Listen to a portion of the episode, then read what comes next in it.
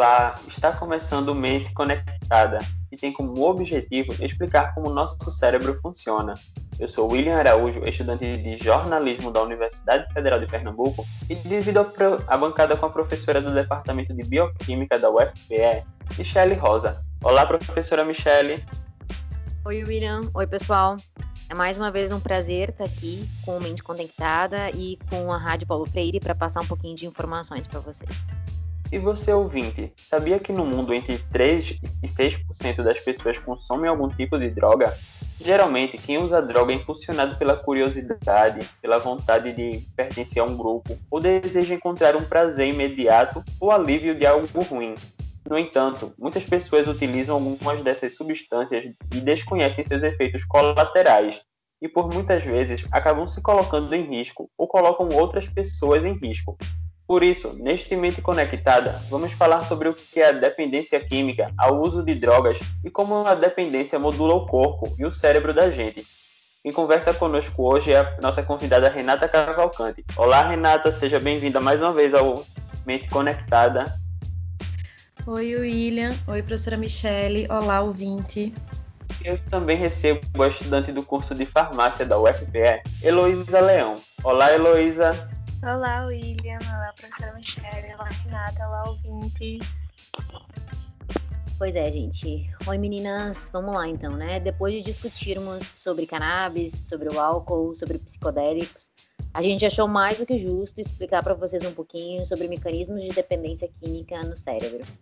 A dependência química ela é caracterizada pelo estado psíquico e algumas vezes físico, resultante da interação entre um organismo vivo e uma substância. Isso pode induzir modificações de comportamento e outras reações que sempre incluem o impulso a utilizar a substância de modo contínuo ou periódico. Entretanto, o desenvolvimento de dependência química depende de alguns fatores controláveis, como o tipo de droga, o acesso a ela, a exposição precoce e ou repetida daquelas drogas e alguns fatores sociais, mas outros fatores que não são tão controláveis assim, como a vulnerabilidade genética, doenças psiquiátricas e fragilidade das pessoas. Exatamente, Michelle. E aqui estamos falando da dependência de drogas lícitas, como tabaco, álcool, mas ilícitas principalmente como cocaína, crack ou heroína, por exemplo.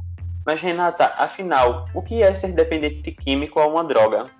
Muito bom você perguntar isso, William, porque nem todo usuário de droga ele vai ser um dependente químico, mas todo usuário ele corre o risco de se tornar dependente.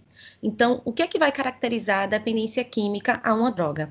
Todo usuário ele fala assim, né? Eu paro quando eu quiser. De fato, enquanto ele conseguir parar ou não usar a droga, independente do contexto em que ele estiver, a gente não vai considerar ele dependente.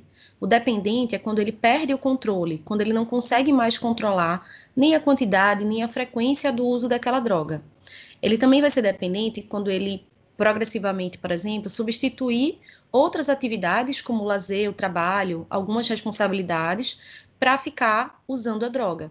Então, quando também ele tem consciência do mal que a droga faz a ele, e mesmo assim ele não consegue parar, mesmo que ele diga que ele só não para porque ele não quer, né? Ele acredita que ele ainda tem o controle, mas na verdade ele já não tem mais. Também ocorre quando alguns chamam popularmente de fissura, né? Quando a vontade de usar a droga é tão grande que ela chega a ser incontrolável. Então, independente do lugar, da hora do dia ou de quem está próximo, por mais que a pessoa ache que ela está sendo discreta e que ninguém está percebendo que ele está sob efeito da droga, de forma geral, ele está achando que ele está no controle. Então, a dependência ela vai estar instalada quando o uso da droga modifica o modo de percepção do mundo, das pessoas, da relação desse usuário com a droga. Por isso que ele acha que ele está no controle e que as pessoas em volta que estão exagerando, estão querendo controlar ele, estão querendo julgá-lo, mas ele é que, na verdade, está sendo controlado pela droga. Michelle, eu acredito que o cérebro responde ao vício com base em uma série de fatores, como o tipo e o número de drogas usadas, a frequência e o estágio do vício. Porém, pelo que eu já estudei, parece que o mecanismo que essas diferentes substâncias induzem a dependência é organizado no cérebro. Isso é verdade? Qual é a química da adição, professora? Lu, obrigada pela pergunta. Eu gosto muito de falar sobre dependência química, pelo sentido que as pessoas não sabem o que isso significa e a gravidade do problema, né? Mas deixa eu começar.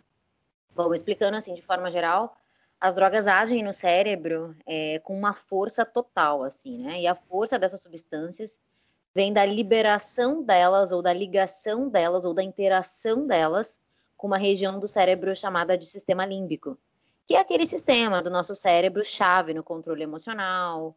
E dentro do sistema límbico existe uma outra estrutura, é um conjunto de estruturas que se chama de núcleo accumbens.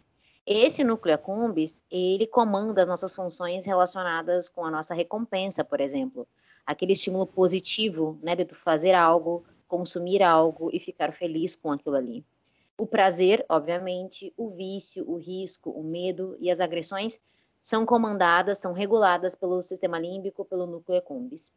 E aí a droga age ali dentro desse sistema, vai despolarizar os neurônios que ali moram, né?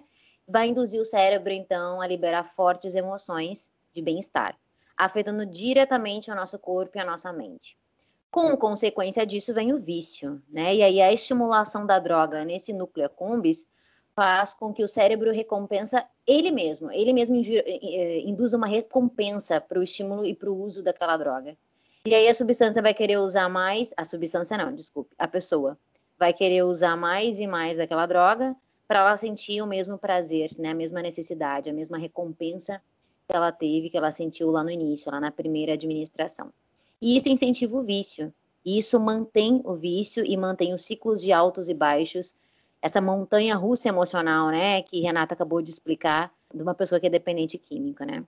Uma vez que alguém para repentinamente de usar uma substância, de usar uma droga, ele vai causar essa parada abrupta, né? Vai causar rupturas emocionais também, rupturas mentais, rupturas físicas, emocionais severas.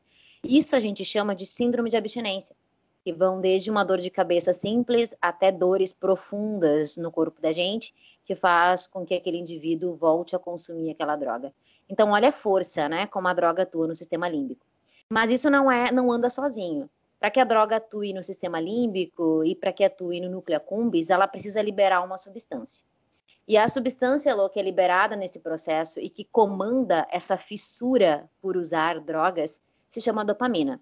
Não é a única, mas é uma das principais. E aí lá no núcleo accumbens, essa dopamina ativa esse sistema da recompensa, gerando um prazer imediato ao uso daquela droga. O que as pessoas não percebem que esse loop, que essa necessidade de usar a droga, ela na verdade só acontece na primeira administração. Porque quando a gente vai aumentando o consumo da droga, pela dependência química, pela essa fissura que teu cérebro faz tu usar a droga, a gente acaba induzindo tolerância. E aí cada vez que tu usa a substância, tu precisa de mais e mais doses para te ter o mesmo efeito original. Só que aquele efeito original, ele já não mais existe. E agora as pessoas passam a usar a droga apenas para diminuir a dor que a pessoa sente pela ausência do consumo da droga. Então é uma montanha russa de sentimentos, e aí as pessoas não entendem a gravidade desse problema até experimentar a droga. Michelle, muitas vezes o uso de drogas começa como uma brincadeira e se torna algo perigoso, principalmente em consequências neurológicas. Mas muitas vezes tem pessoas que usam álcool e cannabis por muitos anos e não se tornam dependentes. Enquanto quem usa crack, cocaína e heroína se torna mais dependente, e até mesmo com uma menor frequência, quando consome com a menor frequência, no caso. Por que isso acontece? William, na verdade, o que acontece? As drogas, de uma forma geral, elas modulam o cérebro de forma diferente, né? Elas têm respostas diferentes. Essa liberação de dopamina, ela varia de droga para droga, e aí, bem como a nossa resposta emocional. O que acontece aqui, na verdade, é que as drogas têm uma probabilidade de disparo no sistema nervoso central que é relativamente relacionada à quantidade de droga que tu usa e à fórmula química que essa droga tem. Então, é muito comum a gente saber, né, que, por exemplo, uma pessoa que usa cocaína, ela tem uma despolarização tão rápida de dopamina que logo após que a cocaína sai do corpo, ela já quer utilizar a substância de novo.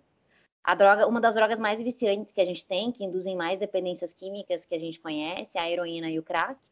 E essa liberação de dopamina no núcleo accumbens da heroína e do crack é tão forte que 30 minutos depois a heroína já saiu do teu corpo e 30 minutos depois tu já quer utilizar a droga de novo. Então, tudo isso depende disso, da quantidade de dopamina liberada e da quantidade de droga que tu utiliza, né? Para dar esses sentimentos mais eufóricos ou menos eufóricos. Michelle, e o caso da cocaína ser entrar no organismo da pessoa pelo nariz e o fato da heroína entrar muitas vezes pela veia, influencia também nessa dependência? Isso, William, é boa pergunta essa daí, viu? Influencia sim, porque são vias de absorção diferentes para essa substância. Então, por exemplo, quando a gente administra uma substância pela via intravenosa, a gente já está colocando ela direto na corrente sanguínea. E aí isso vai, em questão de segundos, já está no cérebro.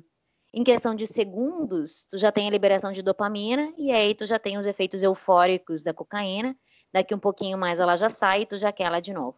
Quando a cocaína, ela é usada da forma inalada, né, ou cheirada, que é o pó de cocaína, aí a gente tem um efeito um pouquinho mais lento, por mais que seja absorvido de forma rápida, essa absorção, essa chegada no sistema nervoso central, ela não é tão rápida, a dopamina liberada não é tão grande, e aí até a dependência química da dopamina cheirada é diferente da cocaína injetada, né? Como a injetada libera mais dopamina, o efeito de dependência química é superior ao efeito da cocaína cheirada. E o crack, como é a pasta básica da cocaína, aí, na verdade, quando tu inala essa pedra de crack, já vai como se fosse uma bomba para o teu sistema nervoso central, em questões de segundos também, semelhante à forma injetável, já está tendo os efeitos maléficos do crack. Só uma curiosidade em relação a isso que você estava conversando agora. Quando você compara, né, essa via de absorção do pulmão, por exemplo, cheirar o pó da cocaína ou fumar a pedra do crack, né? É a mesma via de absorção, por exemplo, da nicotina, né? Quando a gente fuma o cigarro da nicotina, você está utilizando a mesma via de absorção ali do pulmão, com toda aquela questão dos nossos alvéolos e o tamanho de absorção daquele espaço. Então, ali você também tem um outro tipo de comparação, né? O quanto que essa dopamina e o crack, que é um derivado de dopamina, né? Tanto a cocaína quanto o crack, que é um derivado da cocaína, junto com outras substâncias, eles têm uma potencialização da ação da dopamina no nosso cérebro muito maior, por exemplo, do que a nicotina. A nicotina, em algum momento, ela vai sim desencadear, né, algumas reações nas vias dopaminérgicas, culminando lá no núcleo accumbens e desenvolvendo todo esse processo que Michelle já comentou, mas numa quantidade muito menor, numa intensidade muito menor, por exemplo, do que o que a cocaína consegue fazer. Então aí você tem a comparação do quanto essas drogas, elas vão variar nessa ação sobre a dopamina e também dessa questão de qual é a via de absorção que você está consumindo essa droga, né? Se você está fumando, se você está bebendo uma bebida alcoólica, se você está cheirando um pó, por exemplo, ou injetando na via, como você faz com a heroína. Muito interessante entender como a forma que consumimos a droga também pode influenciar numa futura dependência. Verdade, exatamente isso. Isso, é super interessante também entender como as drogas ficam disponíveis nas diferentes vias de administração, né? Mas, Renata, quanto tempo leva para eu me tornar dependente a uma droga? Então, isso vai dentro desse contexto que a gente estava conversando, né? Vai depender muito de qual é a droga, da frequência que você consome, né? Qual é a sua exposição a essa droga e da quantidade de droga a qual você se expõe. Então, tudo isso vai refletir exatamente na quantidade de dopamina liberada ou de ação da dopamina que vai ser intensificada. O álcool ou a cannabis, por exemplo, né, que a gente comentou na outra pergunta, eles são mais difíceis de gerar uma dependência tão rápida quanto a cocaína, mas não quer dizer que eles não vão gerar dependência, a depender do quanto e com que frequência você se expõe a eles. É muito mais fácil a gente ter uma situação onde você vai experimentar uma droga como a cannabis ou como a nicotina ou a bebida alcoólica e você não vai se tornar dependente naquela mesma hora, diferentemente do que a gente comentou antes, né? A questão da cocaína e da heroína, numa primeira experiência você já pode se tornar um dependente químico. E, Michelle, eu acabei de lembrar que muitas vezes as pessoas dizem que tal droga não causa dependência ou que muitas vezes conseguem controlar. Realmente dá para controlar? Na verdade, essas pessoas que falam, William, que vão usar, mas não vão se viciar, isso é um mito, né? É um mito porque a dependência química, como eu falei lá no início, ela envolve fatores diferentes, que são genéticos, que são ambientais, que são sociais. E aí ninguém sabe se a gente tem a genética para se tornar dependente químico.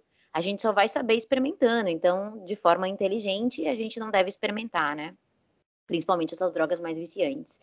Cara, e o pessoal não sabe, mas a cada quatro pessoas, uma mais ou menos fica em contato com a dependência química na vida. Seja pelo tabaco, seja pelo álcool, seja pela maconha. Então, isso é muito fácil. Só no Brasil, a gente tem mais de 2 milhões de casos de pessoas que sofrem de dependência química no momento atual. Então, com certeza, é muito mais difícil controlar a dependência do que a gente imagina. E é por isso que a gente traz esses assuntos no Mente Conectada, William, que é para a gente orientar as pessoas a saber discernir mais, né, o que é certo e o que é errado na vida delas e entender como isso se baseia no corpo. Michelle, muitas vezes a síndrome da abstinência tem como sintoma sintomas físicos, na verdade, que são causados pela ausência da droga no organismo. Esses efeitos são diferentes de droga para droga e quanto tempo dura esses sintomas por causa de uma crise de abstinência? William, essa pergunta ela se assemelha muito com a anterior, né? Que Renata respondeu ali também sobre a diferença entre as drogas e na mesma linha de raciocínio a gente responde sobre a abstinência. Mas a abstinência o que é? São sintomas mentais e físicos, né, que vão ocorrer no teu corpo após a interrupção ou quando tu diminui o consumo de uma substância que pode causar dependência. E aí esses sintomas variam, desde náusea, taquicardia, pode ser paranoia, pode ser alucinações, sensações perturbadoras. O teu corpo entra num estágio de dor muito grande, que parece assim, um descontrole emocional de dor. Parece, os relatos, né, dos dependentes químicos mostram que parece que é uma faca entrando e saindo do corpo várias vezes, e a dor é tão grande que qual é a tua resposta? Procurar pela droga. Então, a síndrome de abstinência é mais uma tentativa do teu cérebro de fisicamente fazer tu voltar ao uso dessa substância química, porque ele não sabe trabalhar mais na ausência dessa substância, tá? Então, por exemplo, alguém que quer parar de usar heroína ou crack, ele tem uma das piores indução de síndrome de abstinência, porque são as drogas mais pesadas. Já a pessoa que, por exemplo, que tem uma dependência química à maconha, que é uma droga muito mais fraca, né, do que as outras, aí os efeitos são mais psicológicos, mais emocionais e não tanto os físicos, não tanto de dor. Mas é isso, é uma luta que teu cérebro tem para te continuar usando a droga e toma conta dos seus domínios psicológicos, mentais e físicos até que tu procura aquela droga de novo, continua utilizando e não consegue sair do mundo das drogas. Essas crises, tu perguntou ali, quase esqueci de responder, William, mas elas podem durar mais ou menos de 4 a 15 dias. Dependendo, é claro, do tipo de droga, pode durar até mais. Então, não é fácil passar por isso. Michelle, por que muitas vezes a pessoa, quando está nessa abstinência, principalmente nesses 4 a 15 dias, elas procuram comer mais e até tomar mais refrigerante para suprir essa ausência da droga? Toda alimentação, né, assim, não toda, desculpe, mas a grande parte da alimentação, principalmente a alimentação que envolve estímulos glicolíticos, que tem a glicose envolvida no processo, libera dopamina, tá, William? E uma das características da droga é liberar a dopamina e gerar o prazer da droga.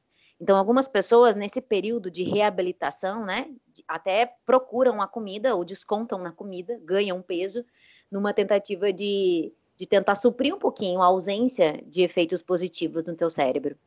E aí a comida vem, o chocolate vem, né? O refrigerante vem, coisas que não são tão saudáveis, mas que também geram prazer. E aí as pessoas tentam compensar a carência da droga nesse processo também. E isso vai ao encontro do exercício físico, tá? O exercício físico ajuda muito nesse processo, gente, porque também libera dopamina. E aí tu tem uma diminuição da tua ansiedade, do teu estresse. Tu pensa menos sobre a droga na necessidade de fazer um exercício físico. Então, ele também entra como uma terapia profilática aí, né? Para síndrome de abstinência e para dependência química de uma forma geral. Renata, e com relação ao que fazer para ajudar um dependente químico, né? Será que a internação é realmente a melhor alternativa? Então, Elo, essa é uma pergunta bem delicada, né? Para a gente tratar ela de forma superficial.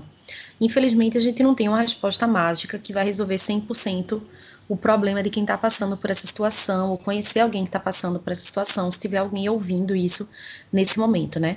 Toda dependência química ela deve ser tratada de forma muito personalizada para o contexto daquela situação. Então, é muito importante que antes de abordar a pessoa com uma possível solução para a vida dela, a gente estude sobre aquela dependência específica, estude sobre o assunto, tente ter empatia com o que a pessoa está passando. Tenha certeza que ela está sofrendo muito com aquilo que ela está passando e com o que pode tê-la levado àquela situação. Então, é muito importante que quando a gente quer ajudar, a gente esteja de cabeça e braços abertos para ouvir. Não apenas apontar o dedo, culpar por ela não ter mais o controle do que ela está fazendo. Não achar que ela está naquela situação pelo controle dela, né? Que ela está naquela porque ela não quer, ela não sai daquela porque ela não quer. A gente já viu lá desde o começo da nossa conversa que a dependência química, ela se caracteriza pelo fato da pessoa perder o controle sobre o consumo, sobre o abuso daquela droga. Então, ela não está mais dentro do que ela quer, né? Essa comunicação, ela precisa ser bidirecional. A gente precisa estar muito aberto a ouvir o que a pessoa tem a dizer e não apenas apontar o dedo, julgar ou tentar trazer a solução que você acha que você tem a solução perfeita para ajudar ela naquela situação. É muito importante buscar a ajuda de profissionais especializados que possam ajudar naquela condição específica, né? Às vezes pode ser que participar de um grupo de apoio pode ser suficiente, ao menos para que a pessoa se sinta segura para, num momento posterior, por exemplo, recorrer a uma internação. Às vezes a internação ela pode ser necessária muito mais para conter essas questões das crises de abstinência que Michelle comentou anteriormente, que vão vir dessa descontinuidade, né? Do que necessariamente para convencer o usuário a largar o vício. Ele já tem, de certa forma, a condição, consciência de que aquilo dali não faz bem a ele. Ele não está saindo daquela situação porque muitas vezes, na grande maioria das vezes, ele não vai conseguir fazer aquilo sozinho. Michelle, e quais são as alternativas terapêuticas para os dependentes químicos? Isso. Na mesma linha que Renata terminou aí, né? É peculiar para droga. Cada droga tem seu tratamento farmacológico mais seletivo. Entretanto, a gente não pode resumir a terapia, né, da droga na farmacoterapia. A gente já conversou aqui, é interessante o quê, gente? A família, a coragem, né, do usuário para que ele queira realmente sair desse mundo das drogas. A equipe multidisciplinar toda em saúde vai ser mais que necessária, os psicólogos com a terapia cognitivo-comportamental, que é, na verdade, um dos maiores suportes para sair do mundo das drogas. Exercício físico, eu já falei, tentar achar um hobby, né? Porque tudo isso libera dopamina, é tudo isso que eu quero para diminuir a minha dependência, diminuir a minha fissura. Mas agora, olha que interessante. Falando de terapia, os fármacos que a gente tenta utilizar para dependência química, eles agem de forma bem inteligente, William, sabe? Por anos se estuda dependência química, por anos tenta-se descobrir o que está acontecendo no cérebro de uma pessoa que tem essa frustração, né, de tentar usar uma substância para ter um efeito positivo e não mais consegue o efeito positivo, e aí acaba se enrolando num vício que pode durar a vida toda. E é tão difícil tratar, porque é tão difícil diminuir o vício. Então, uma das formas que a ciência achou de diminuir esse vício às substâncias químicas é justamente usando substâncias químicas semelhantes a ela. Vou começar com um exemplo. Por exemplo, dependentes químicos da heroína. Gente, eu não sei se vocês sabem, mas se vocês abrirem qualquer jornal americano, vocês vão se debater com uma notícia sobre a pandemia dos opioides, né, nos Estados Unidos. Opioides, heroína é um derivado opioide. Os opioides são dos fármacos, como fármaco a gente tem a morfina, são dos fármacos que mais induzem dependência química atualmente. Bom, a heroína ela é usada geralmente de forma injetável. Quando ela entra pela corrente sanguínea, ela libera a dopamina em segundos e ela dura mais ou menos uns 30 minutos, de 1h30 no teu corpo. Como eu já falei, quando ela sai, tu quer mais heroína, porque o efeito acabou com ela e tu quer aquele efeito de novo. É uma loucura. O que acontece? Acontece que tem uma droga que se chama metadona, que também é um opioide, mas é um opioide mais fraco que a heroína, e fica agindo no teu corpo por 24 horas. Então, ela libera dopamina por 24 horas. O que a ciência descobriu? Que se uma vez tu usando essa metadona, tu mantém os teus níveis de dopamina não tão altos como a heroína, mas tu mantém os seus níveis por um intervalo de 24 horas por dia. E isso faz com que tu diminua a fissura para usar a heroína novamente. A maconha não precisa tanto de tratamento, porque a dependência química dela é bem menor, mas como a cocaína e o crack, a maconha também pode ser tratada com antidepressivos, que também tem a tendência de aumentar a dopamina, né, no sistema límbico, e ensinar teu cérebro também a diminuir um pouquinho o consumo daquela droga. Gente, a gente viu no Mente Conectada passada que os próprios psicodélicos, né, podem ser usados no tratamento da dependência química, principalmente da cocaína, do crack.